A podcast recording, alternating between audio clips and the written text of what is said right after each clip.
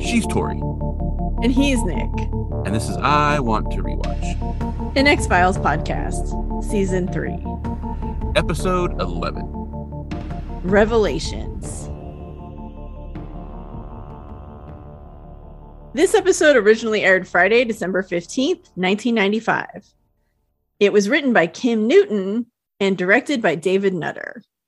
This is the first of two episodes that Kim Newton will write for The X Files, both of them this season. She's only the second woman to write for The X Files so far. And this episode is her second writing credit, her first being on Chicago Hope, also in 1995. She will go on to write for several series and is also known as a producer. And she's actually doing both right up till today. So she's still working in the industry. Yeah. On that whole second woman to write for the X Files, actually, at one point, I looked this up and had the numbers. I don't remember now, so I might have got them slightly off.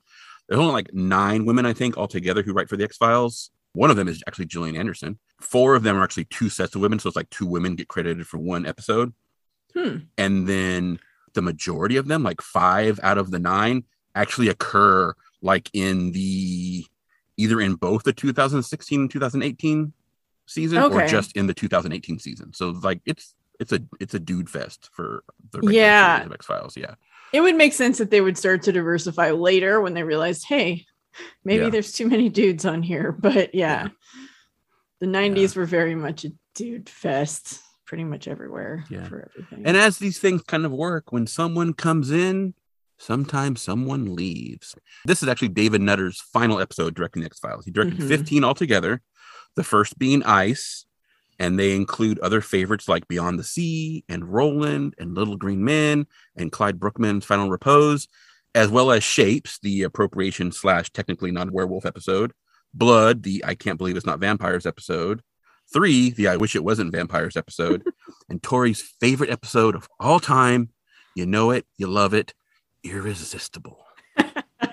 he will, however, return to X Files, sort of, because he will direct four episodes of the first season of Millennium, including the first two episodes. So, nice. kind of an X Files adjacent directorial job. Mm-hmm. Revelations was filmed in British Columbia, Canada, and it had a viewership of 15.25 million, which is down 2.5 million from the last episode, which is nearly 14%. Oof. Yeah. And the week before, on December 8th, Fox aired a repeat of Fresh Bones, which is not a David Nutter episode. No, it's not. That would have been kind of cool if it was, but Yeah. Yeah. Also, going forward, we are dropping viewership numbers from our future discussions. They're not really that useful. We've talked about this before. They're basically kind of made up. They will resurface temporarily when we start our Millennium episodes, which will actually be in our Patreon X Files Adjacent podcast on April 1st of 2020, which will also be when David Nutter resurfaces. So, if nothing else, you have that to look forward to. Nice. In this episode, a reverend is murdered after exhibiting stigmata in front of his parish. Mulder thinks he's another in a line of victims killed by someone who's targeting those who fake stigmata. When they hear about a boy who had a stigmata like incident in class, they go to investigate. Scully thinks the boy may be the real deal, while Mulder thinks it's merely a case of a fanatic murderer and child abuse. Ooh. Mulder coming in with the hot takes. All right. Mhm. Yeah, he's got some theories. Yeah. So we are in the First Church of Redemption in Waynesburg, Pennsylvania. And Reverend Finley stands in front of a stained glass cross and he gives a sermon. He's talking about how he once counseled a little girl who said her brother told her Moses hadn't really parted the Red Sea. He said high winds and ocean currents were responsible, and that had shaken the child's faith. The girl asked him if there really were such things as miracles, or if the stories in the Bible are make believe.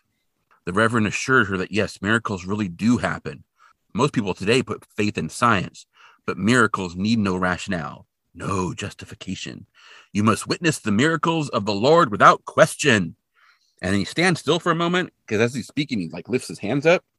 And then he says, My blood flows as a test of your faith. And blood starts flowing out from his hands, from his fingers, because he's got the backs of his palms to us. So we see the blood kind of like trickling between the fingers and like running down his wrists and stuff. And he says, It's then and only then will you understand the awesome power of the mighty Lord. And then after the sermon, the Reverend is back in a dressing room area and he's like removing his tie and kind of like unbuttons his shirt a little bit. And he sits down on the dressing table and he's kind of like taking off. I guess he was wearing makeup or something. He's kind of like one of those little makeup removal things, with like rubbing his Mhm. eyes. And one of the men, we were like focusing on, like, especially when the blood started coming out, we were all the people were like, oh, and like, you know, getting the spirit. Now, one of the persons that we kept seeing was a man. And this man now is in his dressing room. And we'll find out later his name is Gates, but he comes in and tells the Reverend he was impressed with his sermon earlier. And the man wants to tell him that some of them do believe. And the Reverend says he appreciates that. It's good to know he's touched someone. And Gates says, Oh, I think you had an effect on a lot of people. Me most of all. And he puts his hand on the Reverend's shoulders and then he spins him around, pushes him up against the wall. And it looks like he actually lifts him up off the ground, like by one hand, sort of like he's on the wall and he's holding him up. And Finley's like, Oh my God. And then Gates strangles him. And while he's doing that, like smoke or something is like coming out of his hand. And then we see blood dripping onto the Reverend's white shoes. Mm-hmm. It's the theme song. Ooh, creepy. Yeah. So Reverend Finley is played by R. Lee Ermey, who had a long career in things like Full Metal Jacket and Seven. He's also done a lot of voice work in things like Toy Story, The Simpsons, SpongeBob. Interestingly enough, or at least interesting to me, he played House's father in the show House, and he played the janitor's father in the show Scrubs. So those are two shows I liked a lot. I thought that was interesting. Yeah. I think he's probably most famous for Full Metal Jacket because playing the drill sergeant. Probably. It's kind of funny because I'm watching this and I'm like, that dude looks like he should be like a drill sergeant. Like he just had that look. I didn't realize it was actually R. Lee Ermey because well, I'm so used to seeing him with this the staff sergeant hat like pushed over his head so you can barely Uh-huh. even see his eyebrows kind of thing. And so like the fact that he had like the hair he has and all like it's like it didn't recognize them. And then I saw your notes and I was like, oh, that is hilarious. That's why. Yeah. yeah. There's actually another story that I just have to share a little bit of. So I was listening to a podcast called Cautionary Tales, and they actually were airing an episode of another podcast called The Happiness Lab.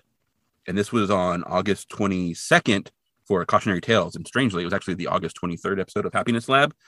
But it's about how to heal a broken heart and the pain of rejection. And it tells the story of the guy who was actually supposed to have the role of the drill sergeant in Full Metal Jacket and then got replaced by R. Lee Ermey. Oh, weird. So Arlie Ermy was hired to be the technical advisor for the movie for all the military stuff, right? And for the drill sergeant stuff, make sure that it was like being realistic. But during screen test, Kubrick really liked this other dude whose name is Tony Colceri. And so he was hired and he went out and did all this kind of stuff. But then, like, R. Lee Ermey's agents were like, Mm-mm-mm. and so they actually got him the role. And so the other guy, the other guy actually does get a role in the movie, firing a machine gun from a helicopter, and he goes on to do some other stuff too. But it was just really interesting. I didn't know that story, and so the whole like thing. I mean, there's a story about that with a movie Tori knows a little bit about called Blade as well. yeah. Um, so um, you're probably going to talk about that on your podcast, Vampires Ruin My Life. Yeah, we are talking about Blade. I think that's our fifth episode is going to be. Are you Blade, talking about so- that that story with Wesley Snipes and? We are. It's going to come up, I'm sure. Okay, cool. we're we're still doing our research now, but I have read about Yes. that, so I'm sure. Tae Bo will be mentioned. So Billy Blanks. yep. Yeah, but I just thought that was interesting because I was like, I didn't like the just like those two connections of like I thought that I was like, this guy seems like he should be a drill sergeant, and then it actually was R. Lee. Yeah, it was the guy who. and then I just recently heard this podcast about a story I'd never heard about a movie that I really like. So it was just kind of interesting because he is so iconic in that movie. And then the fact that like he originally wasn't going to be in it, like he was just going to be like the technical advisor for it. So it was just kind of interesting. Yeah, it is. It's funny how Hollywood works. It's a weird, weird place. Yep. So speaking of weird places, Ooh. Scully is in the dressing room. She's examining the body, and she says the marks on the neck look like ligature marks, but there's a lot of blood for someone who is strangled. And Mulder bends down next to her, and he tells her that parishioners said the Reverend was bleeding from his hands like the wounds of crucifixion. And Scully's like, stigmata? And Scully checks Finley's hands and wrists, but there are no wounds at all. So Mulder tastes the blood that's pulled next to Finley, and like Scully's kind of horrified. She's like, "What are you doing?" That is a good scene, especially because when he goes to talk, he's got like his lips and his teeth are all red. It's great. She's just like super grossed out and just like, "What the heck are you doing?" And then Mulder opens Finley's shirt all the way, and we see there's like plastic blood bags and tubes because the blood is made of corn syrup. And he says, "Fake, just like the others." And Scully's like, "What others?" So Mulder has been tracking because Mulder's always tracking weird murders. He has, I'm surprised he doesn't have more of those like pin boards in his office with like cotton strings. Like he should have several of those just rolled up in a corner that he rolls out. I mean, that's not really a good filing system, honestly. It's not, but I feel like that's Mulder's it's a visual, personality. but it's not really a good. Yeah. so Mulder's been tracking this international series of murders. All victims apparently suffered from stigmata, but it turns out all of them were frauds, like the Reverend here. And Scully tells Mulder that according to some religious lore, there are 12 people with stigmata in the world at any given time to represent the 12 apostles. As she says this, she goes over to a desk and she opens a Bible that has drips of fake blood on the pages. And Mulder says it's a claim that's wholly unsubstantiated. Mulder says there have been many pretenders, 11 of whom have been murdered in the past three years. Hmm. Scully asks if he has any idea of the motive. And Mulder says either it's a psychotic religious fanatic who's trying to expose these frauds, or maybe a pragmatic psycho who harbors murderous intent towards the church, or maybe just a disgruntled altar boy. Either way, if Mulder's right, it's safe to say the killer is here and looking for victim number 12. Yeah. I kind of like the uh when Mulder's like, that's a claim that's wholly unsubstantiated. I wasn't sure if he was being jokey there and being like, it's wholly unsubstantiated. like a little pun, yeah. yeah, like a little pun. It could be. He didn't like focus on it as much as I probably would. Like, that's wholly unsubstantiated. But yeah, I was just kind of like, mm, I wonder because homonym.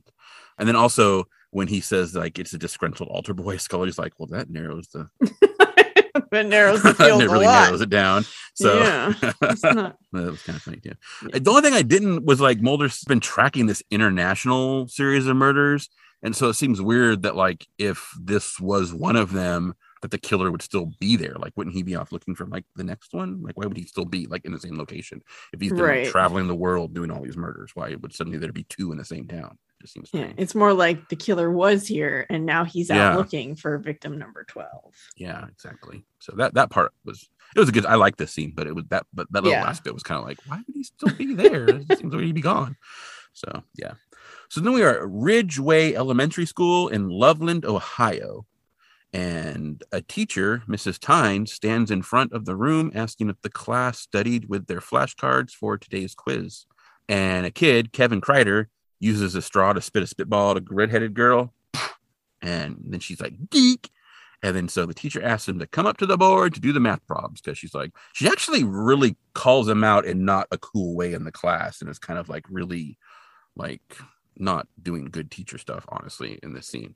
Yeah, But- she kind of teases him and like, but it, it kind of, She kind of teases him and then mocks him. and yeah, it kind of yeah, goes a little not- far because then the other, I mean, he seems, he kind of smiles and doesn't seem like super devastated by it, but it is kind of weird for the teacher to be like egging the class on to like laugh. Yeah, it was a little yeah, because she's Yeah. totally like yeah, she's she's going for laugh lines when she's right. talking to him. Yeah, she totally is. Although maybe that's how she punishes people who act up, which is not a great system. Which again, not great, not great. Yeah. So yeah, kids have enough trouble with math anxiety, lady. Don't be helping. Okay, Oh my gosh. Yeah. yeah, because that's my real life job, dealing with that anxiety.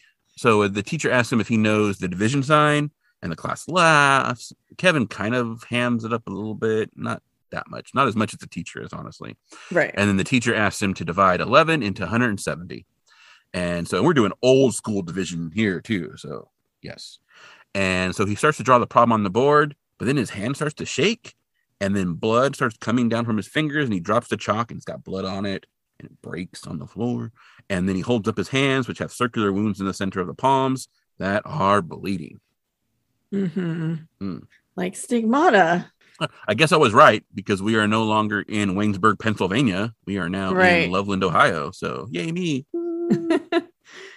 and Kevin Kreider is played by Kevin Zegers, who was born in 1984. So he was 11 when this episode was filmed. He's actually known to me really well, although I did not recognize him. He looks familiar, but he looks way different when he's older, obviously, as people do. He's most known to me as the actor who played Alec Lightwood in the movie adaptation of Mortal Instruments City of Bones. He was 29 when that was filmed. Alec is supposed to be 17, going on 18. And that movie never got a sequel. They eventually made a TV show, but like with a different cast. So that's where I know him from. And he's recently appeared in Fear the Walking Dead and a show called Rebel, which I don't really know what that is, but that's what he's doing these days. No, Rebels, Dottie. I guess so. I guess so. It's like his name, his real name is Kevin. So I wonder if that's just a thing they do for little kids. I mean, he's not. It might be make it easier so that when they're calling his name, it's, it's Yeah. confusing to the, I don't know. Or maybe it's just one of those coincidence things where that was how the script was written and he auditioned and they're like, oh, you're Kevin too. Cool. but I never know about that kind of stuff. So So Karina Maywald from Social Services leads Mulder and Scully to Mrs. Tynes' classroom. Mulder thanks her for contacting them so quickly. And she says when she read the FBI's alert, she immediately thought of Kevin. And inside the classroom, we see Kevin is at a desk and the school nurse is bandaging his hands. And Scully says Maywald mentioned a previous incident. And Maywald tells them that last year, Kevin arrived at school with bleeding wounds on his hands and feet. Their first concern is always parental abuse, and that appeared to be the case at first. Kevin's father was arrested, and the boy was taken into court custody. But the state dropped the charges for lack of evidence, and the mother sued to get custody back. The father was institutionalized soon after, and Mulder asked what he was institutionalized for. Apparently, soon after his release, he locked himself and Kevin in the house, taking the kid hostage, and he was waving a gun at the police, saying he had to protect the boy because Kevin was chosen by God. So Mulder's not kidding. They did get there quick. Although at first I thought they were just bandaging Kevin's hands. It turns out we kind of learn from the story that his hands keep bleeding. And so they have to keep rebandaging them. So that's why the nurse is there putting the bandages on. Cause I was like, wow, that was super fast. Like he just started bleeding and they got there. well, especially because you assume like they had to put the FBI alert out. right. So were they still hanging out in like Waynesburg? right. And then I think my geography is awful without a map. I think Ohio and Pennsylvania are next to each other. But even if so, like still they would have had to like drive from like town to town, if nothing else, even if they're like super next to each other, like right on two sides of the border or something. So Yeah. yeah, this is a little like uh three, where Mulder just magically arrives in LA while they're still like doing the crime scene stuff. Um, Yeah. like, It is really, really quick. Yeah. Obviously, probably hours after the first incident, but still very, very fast. Yeah, yeah, because they had to put the alert out. That's the thing. Yeah, so Yeah. yeah, so because also we don't know if this is like days later, the same day. We have no clue. So I doubt it's the same day based on the fact. that Probably put not. Yeah. No.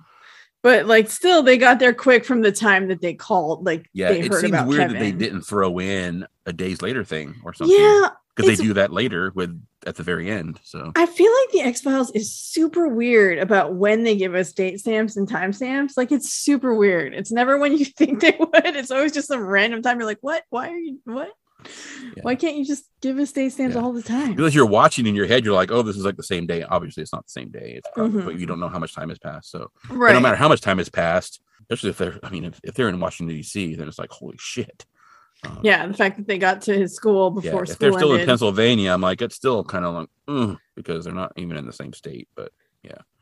So then Mulder goes off with Maywald, and Scully enters the classroom, and she sees the wound as the nurses rewrap it. You can kind of actually see the wound itself, and it looks kind of like a like you know someone put a nail through his palm. And the nurse finishes, and then Scully sits down in front of Kevin, and she introduces herself and asks if she can talk to him for a minute. And he asks if he's going back to the shelter, and Scully says they don't know yet. They need to find out what happened. And she asks if he knows how he got the cuts on his palms, and he says no. And she asks if he doesn't know or if he just can't tell her. And he says that she just wants him to say his dad did it. And she's like, I don't want you to say anything that isn't true.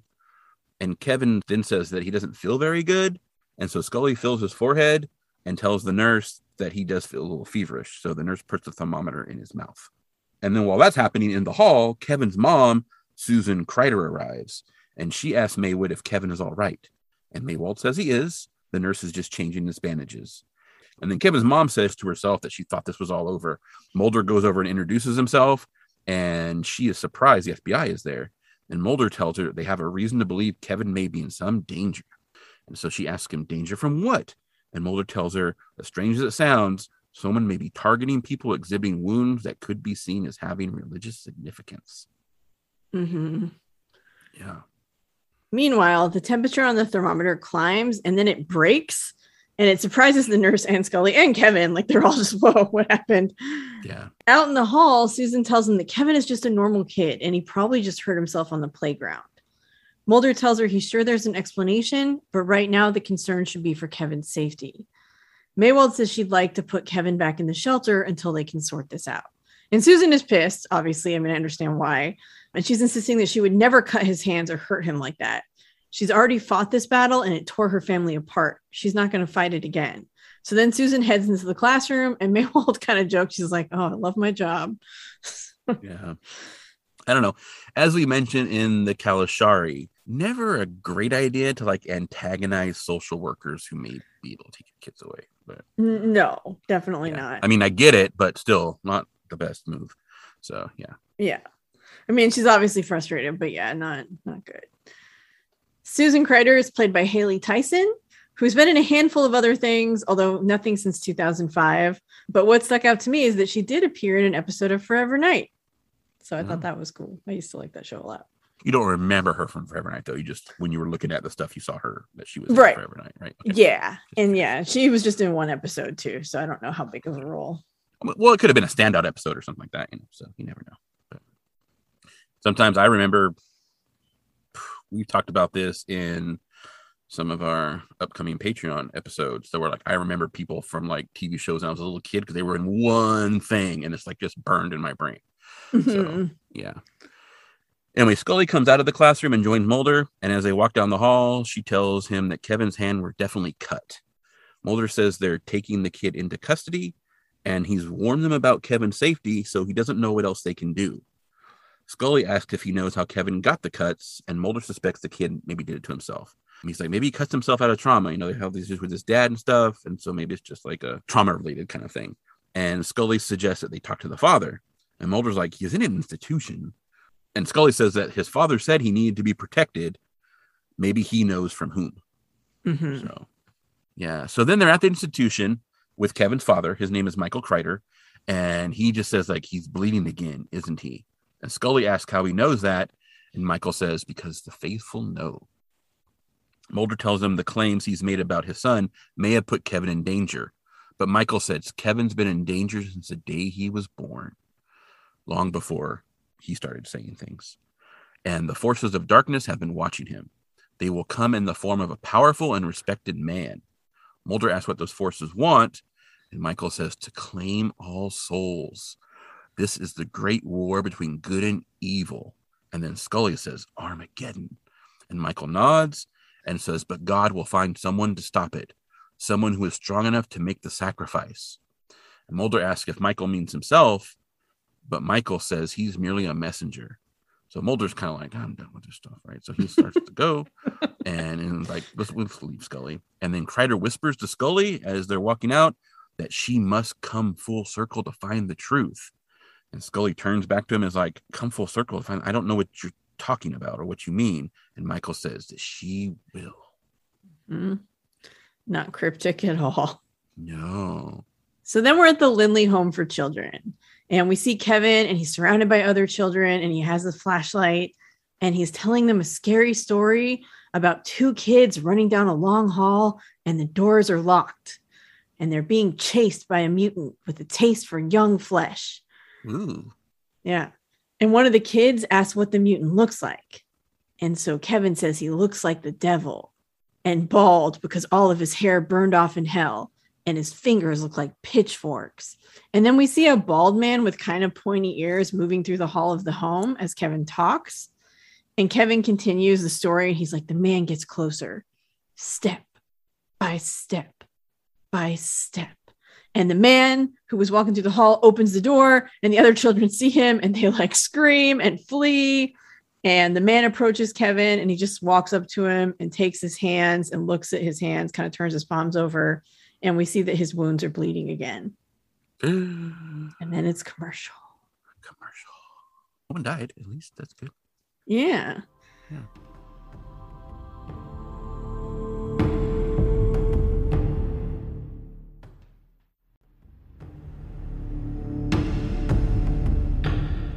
So then Mulder's asking some of the boys at the shelter about the man's hair because they're trying to get the kids to describe the suspect. Yeah, they're doing a drawing. Yeah. Right. Yeah. And one of the kids says, he didn't have hair, he was bald. And the other's like, because it all burned off in hell. it's so funny. It's good. So Mulder stands and he asks if the man was like his height, taller, shorter. And the kids tell him he was much taller and dressed all in black. And Scully goes over to Kevin's bed and she pulls back the blanket and she sees a bloody handprint on the sheets. And then Susan Kreider arrives and she demands to know where Kevin is. And Scully tells her that Kevin was abducted from this room. And Susan is understandably angry. Like, obviously, they took her kid away to protect him, and now he's been kidnapped. So, yeah, I wouldn't be super happy either. And she's like, You were supposed to protect him. And so Mulder apologizes to her. And then Mulder and Scully walk away, and he shows her the composite sketch from the kids' descriptions. And Scully says, That isn't the killer. And Mulder's like, yeah, no kidding. Because Mulder thinks like, yeah, these kids are just imagining, right? There's no way this even looks like a person. Mm-hmm. But Scully means that none of the previous victims were abducted. So this doesn't match the MO. And Mulder tells her that none of the other victims were 10 year old boys. So it may be slightly different. And then Susan walks over and asks if that's the man who took Kevin. And Mulder's like, yeah, but we're not sure how accurate it is. And she's like, it's Owen. Owen Jarvis is a man she hired to do yard work. So it is a real person. She like recognized it right away. Mm-hmm. So yeah. So then we see Owen and he's showing Kevin a replica of Noah's Ark. And he has carved all the animals himself. And so he's like, you know, putting them on the ark and showing Kevin.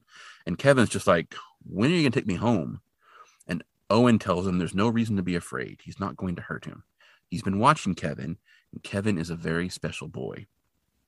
Kevin wants to go home, but Owen's like, I can't let you because it's not safe. He kind of like raises his voice, but then he lowers it back down, realizing he was like getting a bit angry.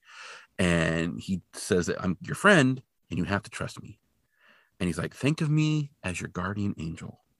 And then outside a car pulls up and Owen puts his hand on Kevin's mouth to make sure he doesn't make any noise. And he looks out the window and he sees a car pull up and he tells Kevin not to say a word. So then he leaves Kevin in the attic because they're in the attic, I guess. And then he heads down. He grabs a shotgun and he runs to the front door and then Mulder and Scully burst in, guns drawn, tell him put down his weapon. So he does. And Mulder's like, Where's Kevin? And Owen doesn't answer. So Scully runs past and goes in the house, is looking around. And then she does. Owen's like, Don't hurt him. And then Scully sees the pool thing on an attic door. So she pulls it and lets the ladder down. And then she heads up and calls out for Kevin. But the attic appears empty. Uh oh. Yeah. So Mulder cuffs Owen to a chair in the attic and he asks where Kevin is. And Owen says, Kevin can't go home. It's not safe there. And Mulder picks up a towel from the floor. I think it's on the floor, might be on the table, but it has blood on it. And he shoves it in Owen's face. He's like, Is this Kevin's blood? And Owen says, Yes. And Mulder asks if he hurt Kevin. And Owen says, No, he's not the one who wants to hurt him. He was only asked to protect the boy. And Mulder's like, Who asked you that? And Owen says, God. And Mulder makes a joke about how that's quite a long distance call. And Owen says Mulder doesn't understand unless someone protects Kevin, it's the end of the world as we know it, Mulder finishes, and he demands to know where Kevin is again. And then Owen turns to Scully and he says, You believe me, don't you? He nods to her cross and he's like, You must wear that as a reminder. And Scully tells him that her religious convictions aren't the issue here, but then Owen insists they are. How can they help Kevin if they don't believe? Even the killer believes. Owen tells Scully that Mass on Christmas, fish on Friday, that doesn't make her a good Christian. Owen doesn't question God's word, and whatever he asks of him, Owen will do. And then Owen stands, and Mulder's like, sit down. And he's like, I just want to go to heaven. And then he runs towards the attic window and crashes through. And Scully runs to the window while Mulder heads for the like attic ladder. And below, Scully sees Owen struggle but then he sits up and he breaks the cuffs and he gets to his feet and he runs. And Mulder tries to chase after him, but he's gone. Yeah, he is like gone, like just like he runs out of the frame, and then Mulder comes around the corner, and like then Mulder runs past. We follow Mulder, and it's like, dude, where did he get? Like seriously, like where did he go? Because like in the time frame, like there was no place for him to go and hide. It was like mm-hmm. he is mm-hmm. gone. So, yeah, it's kind of weird. Owen is played by Michael Berryman, and Berryman was born with hypohidrotic ectodermal dysplasia, which is a rare condition that is characterized by the absence of sweat glands, hair, and fingernails. So he has no body hair. He has no fingernails, which I did not know. And we do see in the scene, he does not have fingernails. I also didn't know that he didn't have sweat glands. I knew he had the no hair thing. I didn't know that he had this. I thought he had like alopecia or something. I didn't know he had this. His unusual physical appearance, however, allowed him to make a career out of playing like monsters and horror movies and B movies. And he's really active, like on the convention circuit. He goes to all kinds of conventions. Nice. Um, he came to prominence playing roles in One Flew Over the Cuckoo's Nest in 1975, and then in The Hills Have Eyes in 1977.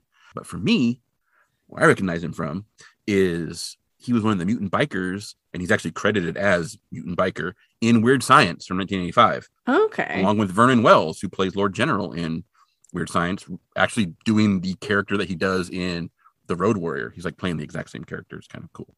That may be a callback reference. Kevin's story talking about a mutant that is chasing kids. I don't know if that's a callback or not, but the kids did exaggerate one thing though. Michael Berryman is only six foot two. Okay. Because Mulder's all like, is he taller than me? Six foot two, six foot three, six foot four? And the kid's like, way taller. so, yeah. Side note, Michael Schiavelli, who played Lanny in Humbug, was also in One Flew Over the Cuckoo's Nest. They were mm-hmm. in One Flew Over the Cuckoo's together, along with like Danny DeVito and obviously Jack Nicholson and all that kind of stuff. So, yeah. As I mentioned, David Duchovny is six foot. I have mentioned several times that Gillian Anderson is five foot two, and that's because in contemporary things, she is always listed as five foot two. If you look up her height now, it's actually listed as five foot three. So I don't know if she grew an inch in the last like almost 30 years or what. But yeah, so contemporary stuff, she's listed as five foot two. Now, if you look it up, she's listed as five. It could three. be one of those things too, where she's kind of on the half, and so they round down Possibly. and round up or something. Because yeah. I'm kind of like that too. I'm like five three and some change, and so sometimes it shows up more like five four, and sometimes it shows up as five three, and so it's like, yeah, could go either way. And then Schiavelli is like six foot four. So mm-hmm. I mean, yeah, he was a tall guy. Yeah, and then while checking out the Gillian Anderson height thing, I also learned they had a thing called the Jilly board. We talked several times about how David Duchovny's six foot tall and she's only like five foot 2 mm-hmm. and so like when they're doing like the the more close up scenes where they're talking to each other, they actually had a little thing she would stand on so they would be closer in height. I think I remember that. And I know there are photo shoots where like you see the photo that's like the promo photo or the poster or whatever. Yeah. And, and then like you see the behind the scenes and she's standing on a board or like, yeah, she's yeah. just way shorter because she yeah, it, yeah. When you see the full body one, she's obviously, and you can see that in the show too. Like sometimes they walk into a room and they mm-hmm. show the full shot, right? And you can see she's way short. But when they do like the more close up stuff where they're talking, she was always standing on a little thing. And they call it the Jilly board. That's cute. So, That's cute. Yeah. I like that. So then it's nighttime and we see Kevin open the door to his house. And his house is spooky looking. I'm sorry, I realize it's nighttime. House he lives in is spooky looking. Anyway, he goes in and he calls her his mom. No one answers. But then the doorbell rings. So Kevin like kind of like creeps over to a window by the door and he kind of peeks out. He can't really see the person, but he can see that it's kind of like a man standing there by the door. So then he walks away. He's like, I'm not answering that door. But then as he does that, the camera pans over to like the floor in front of the door and the door handle just like falls onto the rug there and we see the end is like all hot. Like it's all like red and then it kind of like goes back to normal color. It's been burned off kind of smoking. And the door opens and we see gates the man who killed finley. And he steps inside and he's like kevin? Then gates heads upstairs and as he's going he's talking. And he's like i know you're here kevin. And then he opens the door to a room and he sees a family photo of the Kryders all sitting around a christmas tree and then his attention is drawn to a closet so he opens the closet and turns on the light, pushes back the clothes. But we see that Kevin is hiding in a wicker laundry basket and is watching him. And the Gates turns and sees two drips of blood coming down the sides of the wicker basket from the outside. And when, when we see Kevin inside, like you can see that his hands are bleeding again. Also, Kevin is breathing super loud. So I would uh-huh. think that like the guy would hear him, not just see the blood. But it looks like he just sees the blood. So he opens the lid of the wicker basket and he goes to grab Kevin, but then Owen like oh, tackles him. And then he knocks Gates to the ground. And then he yells at Kevin to run. And then Gates overpowers Owen and strangles him. And as he does, smoke comes out of the little strangly parts. So you don't know if the smoke coming from Owen's neck or Gates's hands or both. But anyway, but Kevin runs for the door. He's back downstairs, and then Mulder and Scully enter, and he's like upstairs because they're asking like, "Are you okay?" So Scully stays with him, and Mulder goes upstairs, and he finds Owen dead. his neck is all like burned to shit. Mm-hmm. And then Kevin mm-hmm. asks Scully if he's the one that is sent to protect him. And Scully just kind of like, what? And we have a commercial.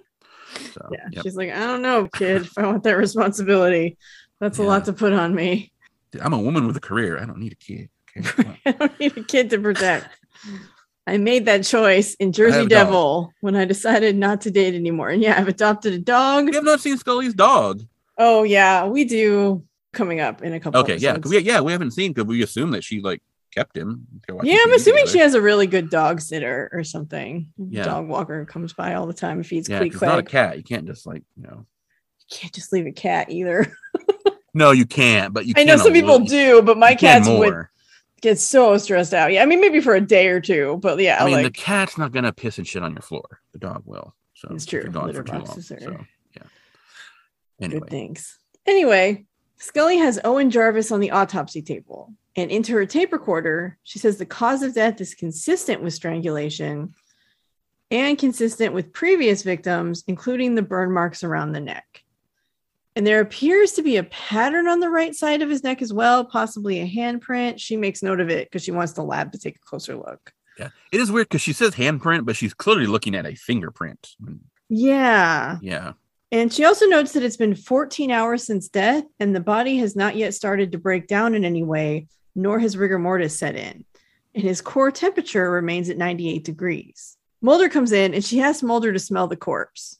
he looks at her for a really long moment, and then he does it. And he asks what he's supposed to be smelling, and she asks if he detects a faint floral odor. He doesn't.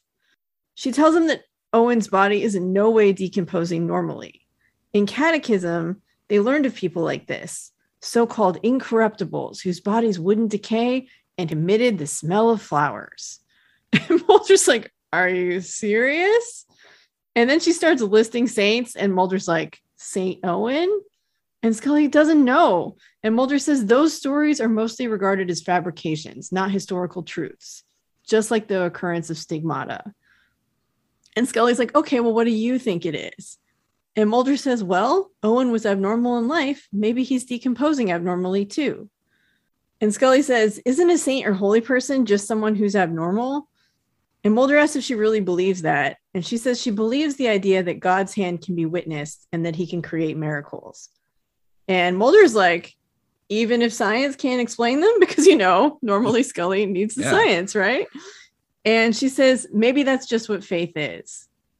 And Mulder tells her not to let faith overwhelm her judgment. These people are just fanatics behaving fanatically.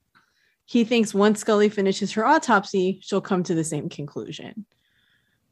I do, I really do love this. I love when they kind of flip it though, like this, like the dynamic where Scully's the one who believes and Mulder's skeptical.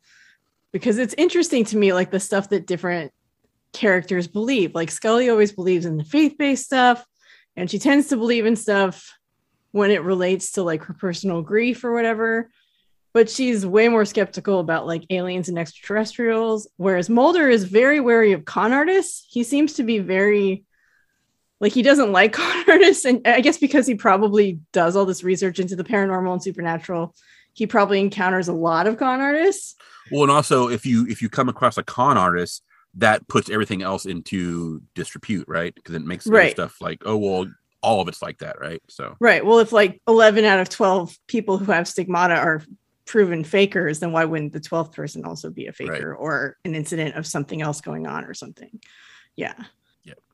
this does. I mean, it's one of those things like the way they do this, like and like you said, it's like different people will adhere to one thing and then like they will not believe other things. Mhm. It does just make like her adamant skepticism elsewhere like even more frustrating sometimes. Like when like when she's being like super skepticism, Mhm. like I where can like it's that. like it happened to her and she still refuses it like and she sees it and she still doesn't believe in it because like she can't it just makes that even more frustrating because then this is the same kind of thing right like you know religious belief or whatever so Right. like because she does it's have that religion, it's fine. religious faith, but yeah that's that's different it's different than aliens. And there must be an explanation for the aliens, but for a miracle, not necessarily, because that's Yeah. God. Yeah, it's it's an interesting dynamic. I do appreciate it, and I like that there are things where Scully is willing to go out on that limb for.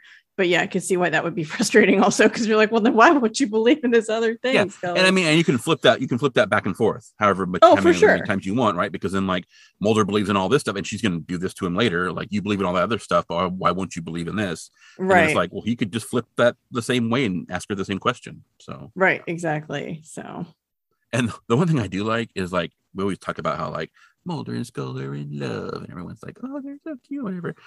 In my head, I'm kind of like when Mulder agrees to sniff Owen's body, I'm kind of like, okay, yeah, see, they don't have a relationship dynamic because like when my wife asks me to smell something, I'm like, no, because she always asks me like, does this smell bad? And I'm like, yes, it does. I'm not going to smell it because I don't want to smell gross stuff. Like, does this food taste rotten? Yes, it does. I'm not going to taste it. If you say it's rotten, it's rotten. I'm going to I'm going to believe you. So yeah, well, they're definitely not dating yet, and this this will come up in the next two episodes. Oh, Not that they're not dating yet, but like Mulder has interest in at least one other woman, possibly two. Mm. And so clearly, but like Scully's also obviously kind of jealous. Oh, And so I think right now we can safely say, timeline wise, at least as far as the writers are conceiving it, they are not like a Okay. couple in any way yet. So maybe Mulder's still doing that thing where like, you know, he's willing to sniff it because they're not, they're And not also, at that's that probably just me. I'm like, like, a married I don't want to smell something that's going to make me throw up, and I don't want to No, put I wouldn't either. in It's my mouth. And so, like, if you think, right. When someone's like, this is gross, taste it. No, I don't Do you think that milk's it if it's bad? I'll be like, yes. if you think it's bad, I Yeah, think I'm not going to put it in my mouth because I don't I'm want rotten milk in my mouth. So yes, I'm not going to. Taste it. It's just more of like a self-preservation thing than anything else. Honestly, it has nothing to do with it. I don't know why I brought it up. It's just my Neanderthal brain being like, no, dog not want to die, so I'm not going to smell or I think he's stuff. like intrigued though because he looks at her like you're really Yeah, he asking does, me, and he waits And for her to correct too. Herself. also, and also, when he first walks in, he's like, "Any revelations?" Which we get our title. So, yeah, at least and, I- they got. and again, I don't know this if that was a pun or not. Right? Was that like a you know like a little punny bit in the script, or was that just him using the word like we would use sometimes? Like, have you found anything out? So, like the holy holy thing. I don't know. I do not know. Anyway, so we are at State Forensic Laboratory in Hamilton County, Ohio. And I've been slacking. I have not been checking to see if these are real places lately. I don't know what's up with me. Anyway, people probably busy. don't care, so they're probably glad I haven't been doing it. Anyway, Mulder is holding the file, and Scully comes in and she's back in her normal clothes, right? And she tells Mulder that she got his call and asked what he turned up. And he says, It's what you turned up, actually. They managed to pull a pair of prints off the burn marks on Owen's neck. You put them into the database, and they find out they belong to a businessman named Simon Gates. He's the CEO of a company based in Atlanta, and he's one of the richest men in the South. Woo. And then Scully's like a powerful and respected man, like they talked about Kevin's dad, right? And Mulder says he was arrested three years ago for a DUI after an accident he caused that left a young boy paralyzed, which I guess is why they have his prints, right? Gates received a suspended sentence and then went to Israel. And then he asks her if she has heard of Jerusalem syndrome. And she says it's when people who visit the Holy Land suffer religious delusions induced by their journey. And Mulder's like, yes. People come home convinced they're the Messiah or Moses or the Virgin Mary or even the devil himself. He says that's what Gates believes. He's just as delusional as Michael Kryder, but a lot more dangerous. Scully says that doesn't explain how he's able to burn the fingerprints into Owen's flesh, though. I'm thinking maybe he's actually a demon like Donnie Pfaster. Maybe he is Donnie Pfaster. Ah, and this is all oh like a big long con just so he can get Scully again. Oh no, Maybe. I hope not. We'll find out. It'd be nice if that was a tie-in, right? We just mentioned that that's your favorite episode, and then boom, we get Donnie Pfaster popping back up. That would be sweet. Anyway, Oh no, oh no. So Mulder's phone rings and he answers it, and the person on the other end tells him something, and he's like, "How is that possible?" And so Scully asks if it's about Kevin, and Mulder tells her that a social worker apparently took Kevin out to lunch at one o'clock, but witnesses saw Kevin with his mother outside the facility at the same time. And then we see Susan Kryder is standing in front of her car, which is parked on the side of a road, and the hood is open, and there's steam or smoke rising from the engine, and Kevin's in the car. And a car pulls over near them, and like because the hood is up, Kevin can't really see through the windshield. He can just kind of see the car and the man's like legs, but he can't see the man's face. And the man asks Susan if he can help. And she tells him it's fine. It happens all the time. She just has to wait for it to cool down. But then we see the man is Gates. And he says he can help, but she insists that it's fine. And he walks around the side of the car, and Kevin finally sees his face. And then Gates pulls the cap off the engine with his bare hands. And Susan's a little spooked by that. And she asks what Gate wants. And he tells her that he thinks she knows. Yeah. And just for some clarification, so it's actually the radiator, it's what steam, and he pulls the cap off the radiator. Yeah, I you can tell how much I know about cars. And also Kevin is like sniffing. So I don't know if the dude like is giving off like some brimstone smell or something. Cause like before he even sees the dude, he's kind of like like you can see him sniffing and then he sniffs again and then he sees Gate. So like he smells something too. Just I don't know. They never go back to that, but I was kind of like, huh. Yeah, it's interesting. I didn't notice that. So Kevin yells at the man, and we see that he's gotten out of the car and he's standing off near the trees on the side of the road. And Susan yells to Kevin to run. So Kevin does, and Susan tries to grab Gates' collar when he like tries to go after Kevin to like pull him back, but he tosses her to the ground like it's not even a fight and chases after Kevin. And then as soon as Gates is gone, we see Kevin get out of the car and he runs over to his mom. Yeah, and you heard that right. There's a reason Mulder got that phone call he got earlier. So then Gates chases Kevin, but Kevin trips rounding the corner near a bush. And then when Gates catches up, Kevin is gone. So then he turns around and his own car is like, and like smashes into him and he rolls over the hood and over the roof of the car. He falls to the ground. And the car keeps going. We find out that Susan is driving and Kevin is with her. But once they're back on the road, because like when he threw her to the ground, I guess she like hit her head and stuff because she's like all mm. kind of bruised up and it's like all kind of like nodding off. She's swerving all over the road. So Kevin's like, Mom, Mom, wake up. And he's trying to keep her focused. But then like she's totally gonna miss this turn and go like off the road. And it's not like just off the road into like the dirt. It's like there's looks like there's like a little cliff or something, maybe, or a big ditch or something. There's like a little barrier there. So Kevin grabs the wheel and the car makes the turn, but then like either overcorrects or like flows back or something, and they end up in a ditch. Yeah. Yeah. So later, there are police and EMTs at the scene, and Mulder is talking to someone near the car while someone else dusts for prints. And then an ambulance pulls away, and then we see Kevin wrapped in a blanket, seated in the back seat of a car, and Scully is with him, and he's like, "My mom died because of me," and Scully tells him it was an accident. And Kevin asks why the man wants to hurt him. Scully says she doesn't know, but she won't let the man hurt him. And so Kevin says it's because he's different, isn't it? He just wants to be like everybody else. And Scully's like, How are you different? And he's kind of quiet for a while. And then he's like, I just am. And then Scully tells him that she and Mulder are going to take him back to the shelter. And he's like, Do I have to go back there? And then Scully's like, No, you don't. So then she walks over to Mulder and she tells him that she wants to keep Kevin with them until Gates is apprehended. And Mulder's kind of like, hmm. but Scully is like, I am not getting personally involved. Totally getting personally involved. And Mulder asks, and Mulder asks if Kevin ID'd Gates, which he did. So Mulder says that will help. The car was rented by a man fitting Gates' description under the name Farrow, which is actually one of the devil's disciples. So Mulder and Scully get into their car, and Kevin's in the back seat, and they leave. But then we see that Gates is lurking in a ditch watching him, and he's all like muddy because he got wrecked by a car and landed in like this muddy grass. So he's kind of messed up looking. Mm-hmm. Yeah, he's watching. He's watching.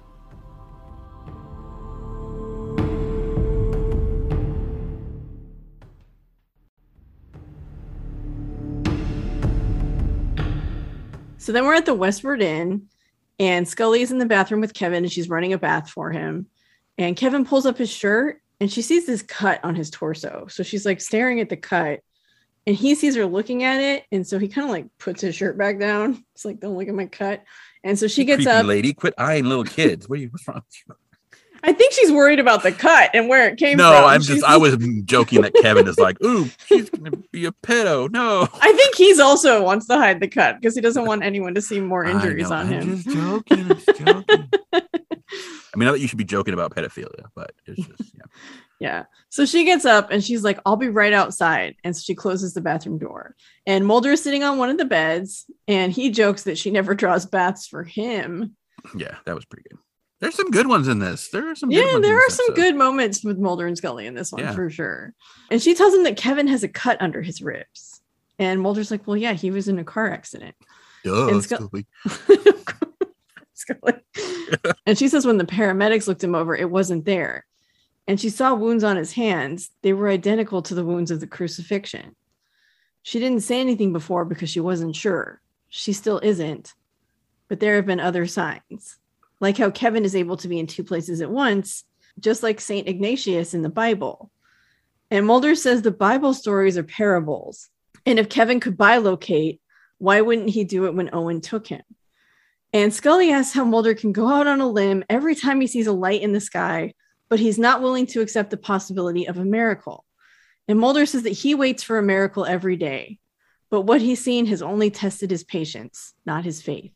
And then she's like, well, "What about what I've seen?" Yeah. Again, this is where you could you could totally flip it if you wanted to. Right, and be like. "Well, you know, you've Yeah, I mean, seen we- all we- this stuff, Scully. Why don't yeah, you we can believe we in can aliens?" keep going back and forth on that with like Yes. you could say this and then she could say that and then he could say this and then she could say Mhm. that. It's like just yeah. There's actually no Saint Ignatius in the Bible though. There is a Saint Ignatius. He was beatified in 1609, but he was never known to actually bilocate. Although that is like one of the things that can give you like saints, right? There are saints who do bilocate. However, the revised standard version, the Catholic edition of the Bible, which is the official sanctioned version by the Catholic Church, is published by Ignatius Press. So I don't know if that played a role into that or not. So Hmm. I'm also pretty sure that Jesus' wound was from a spear in his side, not like some giant, like 12 inch scratch down his chest. So if you believe your Bible stories, which is my favorite quote from the Bride of Frankenstein, Dr. Pretorius, if you believe your Bible stories. so in the bathroom, now that creepy Scully is not looking at it, Kevin takes off the rest of his clothes and then he's taking off his shoes. And then we see the shadow come across the barred window in the bathroom. Ooh. And then Mulder and Scully hear a noise, and Scully goes to the door and asks Kevin if he's okay. He doesn't respond. So she knocks and then tries to open the door and it's locked. So she's like, I didn't lock it. So Mulder draws his gun. Boom, they burst into the bathroom. Kevin is gone. And the bars over the window are bent, like, like someone bent them. And they're still Mhm. glowing red from the heat. Mhm. And we have a commercial. Pretty creepy. So Scully is standing outside the bathroom window as another agent is dusting the bar for prints.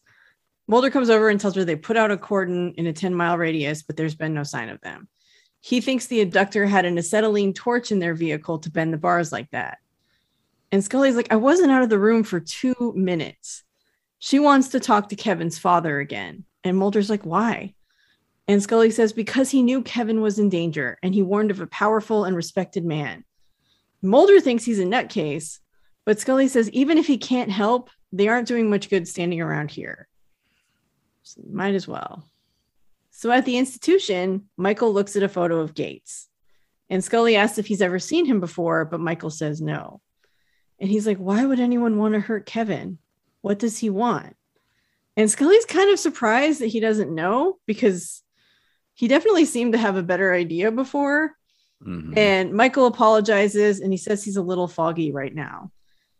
And Mulder shows Scully the chart of Michael's medication, and she sees that he's been getting tranquilizers and they've recently increased his dosage. He also conveniently just leave his like list of medications he gets in his room. That's Well, yeah, you got to have that around so that when someone comes asking you questions, you can figure out where they suddenly have changed their mind and don't know what's going on. So Scully asks him what he meant when he told her that she would have to come full circle to find the truth. And Michael's like, "Oh, I'm sorry. I don't know. I can't remember. So Scully leaves and Mulder's phone rings. He chases Scully into the hall and he tells her there was a sighting of Gates at the airport and that he's using the name Farrow again. Scully is looking at the recycle bin and she sees the circle of arrows on it. And she remembers that Gates owns a recycling plant. And she thinks that's where he has Kevin. And Mulder's like, if he hasn't killed Kevin yet, he's trying to get him as far away as he possibly can. But Scully disagrees. And Mulder's kind of like, You think you're the one who was chosen to protect Kevin. And Scully says she doesn't know. But if she's wrong, she'll meet him at the airport. And she runs off. Yep. So then we're at 21st Century Recycling Plant in Jerusalem, Ohio. Ah, see what they did there? See what they did there? Yep.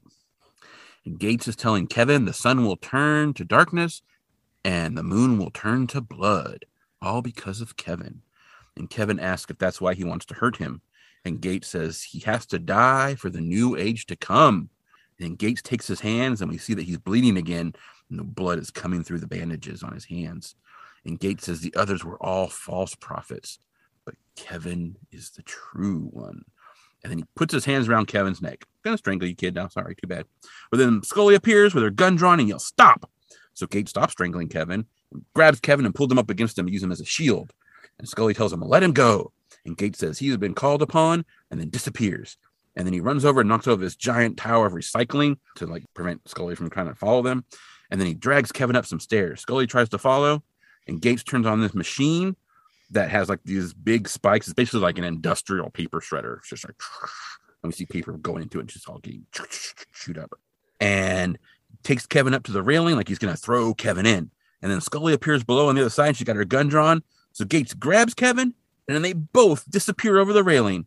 And we hear Kevin screaming, and Scully runs up and she looks down in the sorter, and there's just like all this like newspaper and stuff being shredded in the shredder, but it's also all bloody and gross. And she's like, And there's like Then a we see Kevin. hand and body parts. It's pretty gross. yeah, yeah, we do see like a hand and body parts getting chewed up at first, like you know, like someone in there, and then it's all bloody. Yeah, and then we see Kevin though he grabbed the ladder and didn't fall, and she's like just hanging there. Ah. So Scully grabs him and pulls him back on the platform and hugs him, and he's like, "I knew you'd come." Yeah. So then it's two days later, and we see Kevin is packing up his stuff in the shelter, and Scully asks if he's all set. And he thanks her and he extends a hand to shake. And we see that his wounds are gone, so he doesn't have the little holes in his hands anymore. And she says, maybe she'll see him again sometime. And Kevin is just like, you will. And then he leaves. Mulder comes in and he asks Scully if she's okay. They have a few hours before their flight, so Mulder told the sheriff they'd come down and make a formal statement about Gates's death. And Scully tells him she'd appreciate it if he would handle that alone. She has an errand she needs to run. And he nods and he's like, okay. And she's like, okay, I'll see you at the airport. Dude, like Mulder wasn't even there. I don't think that's how that works. Like, It's like, not. statement that. I actually thought the same thing because I was kind of like, if they had both been there and it was one of those things, like technically she would need to give a statement anyway, Yeah, but it's definitely not the kind of thing you can just push off somebody. Well, we talked about that a little bit in one of the other episodes when Mulder had to give like a deposition in front of Skinner and like some higher ups in the FBI. But like Scully was there too, but like Scully was like, I don't have to deal with this, and like didn't have to. Like, dude, they would want a statement from her too. Right. I don't remember which episode Yeah. that was. I think it was in one of the two parters, but I don't think the most recent ones. Maybe it was like in Colony and Endgame or something. But uh, yeah, but yeah, definitely this one because like yeah, Mulder wasn't even there, man. He can't. That's not how that works Right. that's when cops are covering up for each other is when that kind of stuff happens Mm, Yeah. not great but tv Yeah, it is TV. So Scully is in a confessional and she tells the priest that it's been six years since her last confession. Since then, she's drifted away from the church. And he asks her if she's come to confess, and she says no. There's a man she works with, a friend. Usually she's able to discuss these things with him, but not this. And then she asks the priest if he believes in miracles. And he says, Of course, I see them every day the rising sun, the birth of a child. And Scully's like, no, I mean events that defy explanation. Things that she believes helped her save a young boy's life, but now she's wondering if she saw them at all. And the priest asks why she doubts herself. And she says, because her partner didn't see or believe them, and usually he believes without question. And the priest says, well, maybe they weren't meant for him to see. Maybe they were only meant for you. Perhaps she saw them because she needed to. And she's like, to find my way back. And he says, sometimes you must come full circle to find the truth. And he can tell she's surprised by that. And so he asks why. And she says, it makes me afraid that God is speaking, but no one is listening. Ugh, that last i'm sorry the last line was gross it's just like oh come on anyway but yeah it was fine until then just that last bit was all like especially like full face like headshot of her while she says it like i'm afraid that god is speaking and no one is listening that's why our world is awful like, Yeah. I mean, I don't, oh. I'm not, yeah, I'm a heretic. So I don't know. They should have made the priest look like Gates at the end. That would have been Uh-huh. awesome. I'd like, oh, like that's the kind of thing, like that hokey shit like that. I will eat that up. That's the kind of stuff I love. Not this little like, I mean, they don't. I mean, it's not super like that, but like sometimes they go way too serious on some of this stuff. Kind of like on the end, this end line here.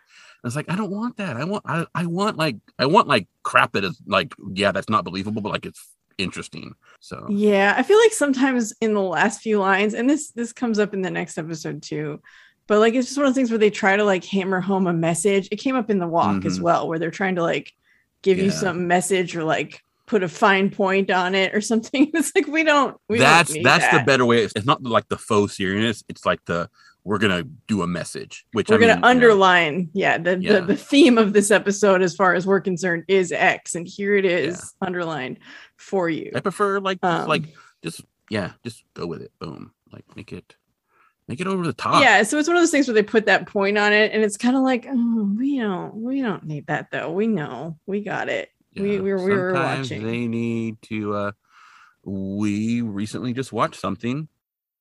It is totally over the top.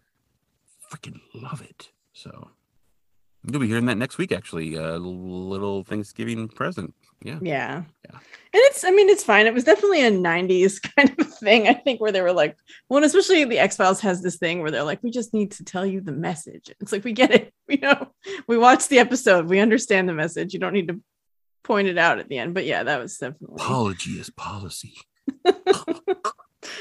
still not on any t-shirts i still haven't seen it anywhere so i'm just saying not, Oh not man, we the need a T-shirt one. that says "I'm afraid that God is speaking and no one is listening." Maybe we need one.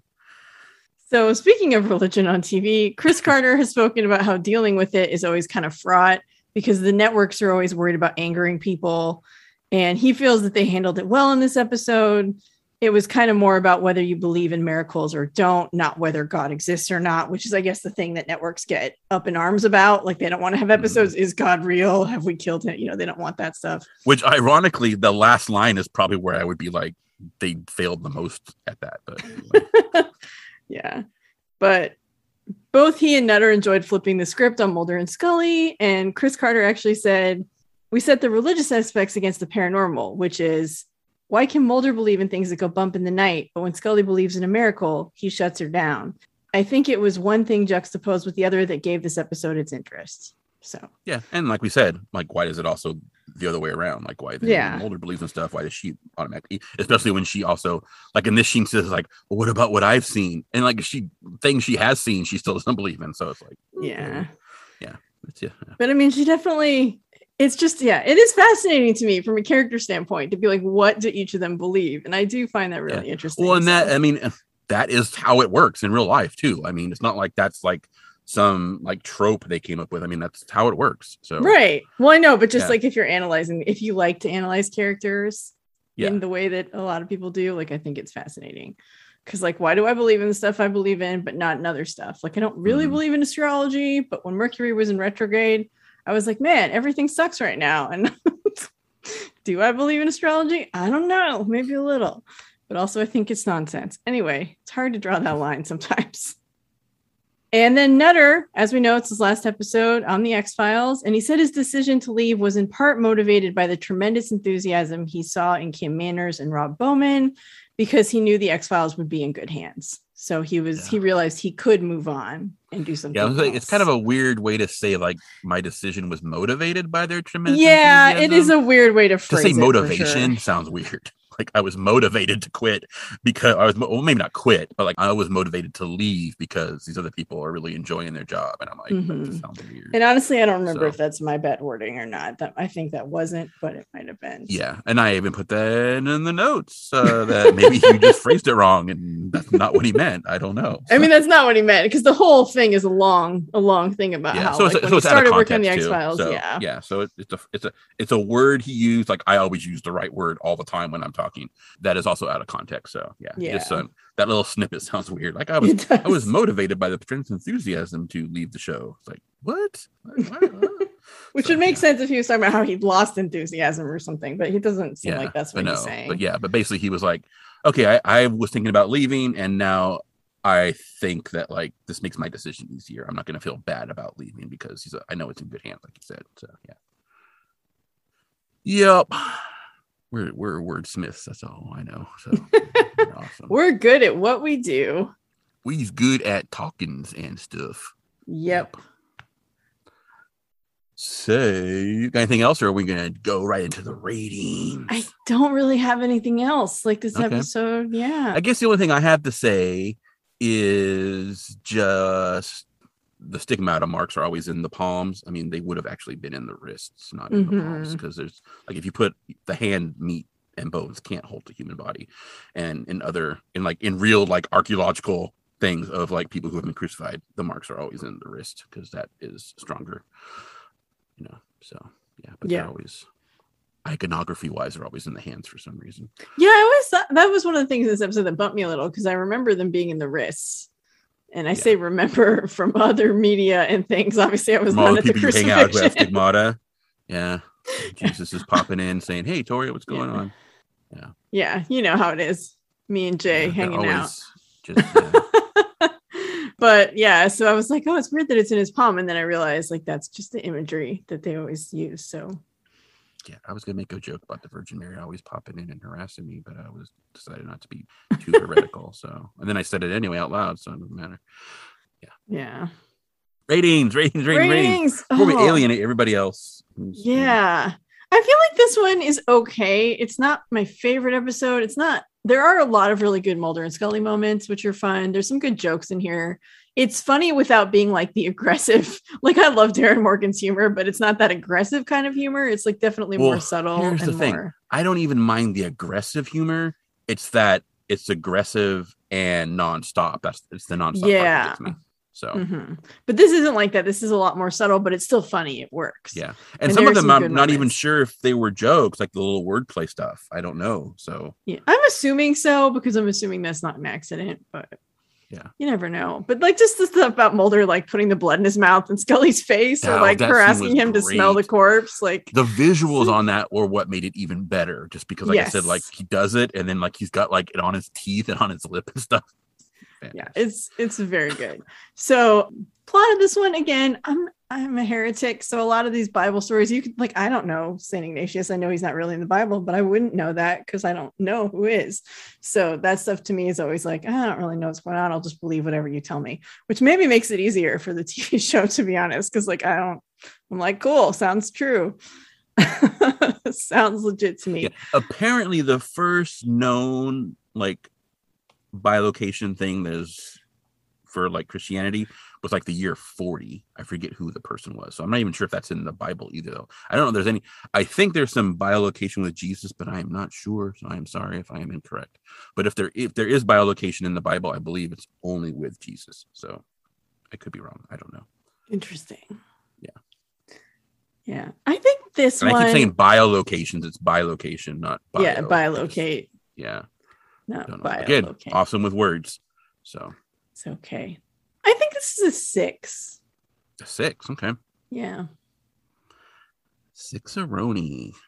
San Francisco treat. Okay. All right. Well, I think I am going to go with a seven, actually. Oh, nice. Yeah, I kind of liked it. I mean, yeah, there was some, there, there wasn't, I mean, it talked about some stuff in here, but I mean, it was kind of a good story. I mean, I think it, the thing is, like, this topic is a little bit more old school, which I'm to obviously trend towards because I'm old. So, you know, the whole like stigmata and that kind of stuff, like old school, like paranormal crap, like I'm big on that. It's also like stigmata is also kind of hokey, in my opinion. And so I realize some people take it super seriously, but it does meet that. The end was kind of like, ugh, with the little, oh, God is not listening.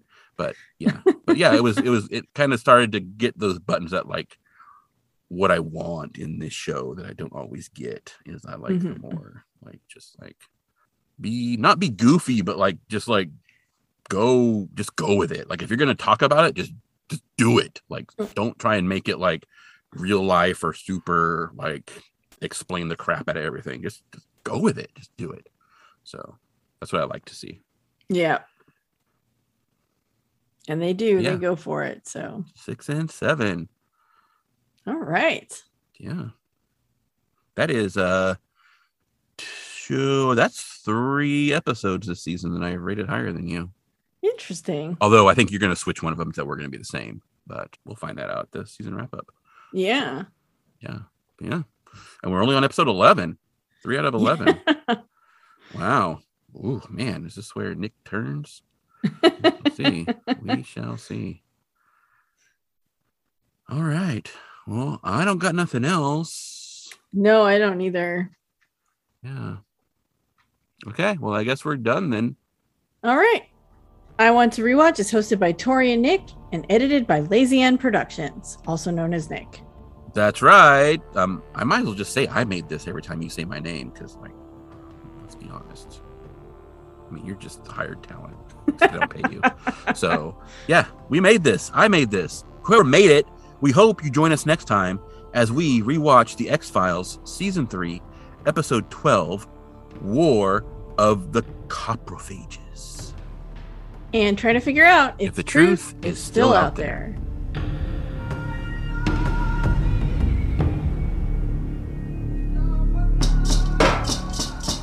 The truth is what we make of it.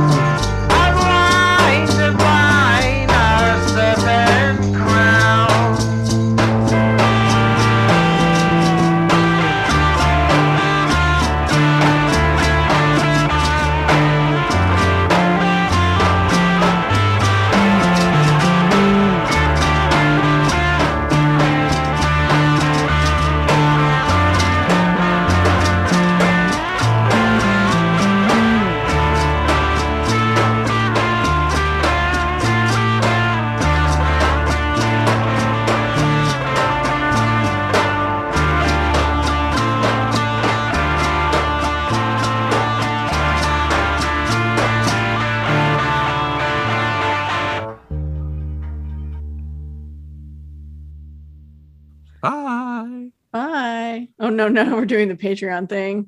The end. I don't know what to do. I don't know how to fucking end these podcasts. I know it's hard. I mean, it's Um, kind of just weird. end with the like, okay. I mean, that's like like okay, like the alrighty, the okay, and then we just go into the end credits. So, alrighty then. Boom. There, we're done. We're done. Okay. All right. Mm-mm.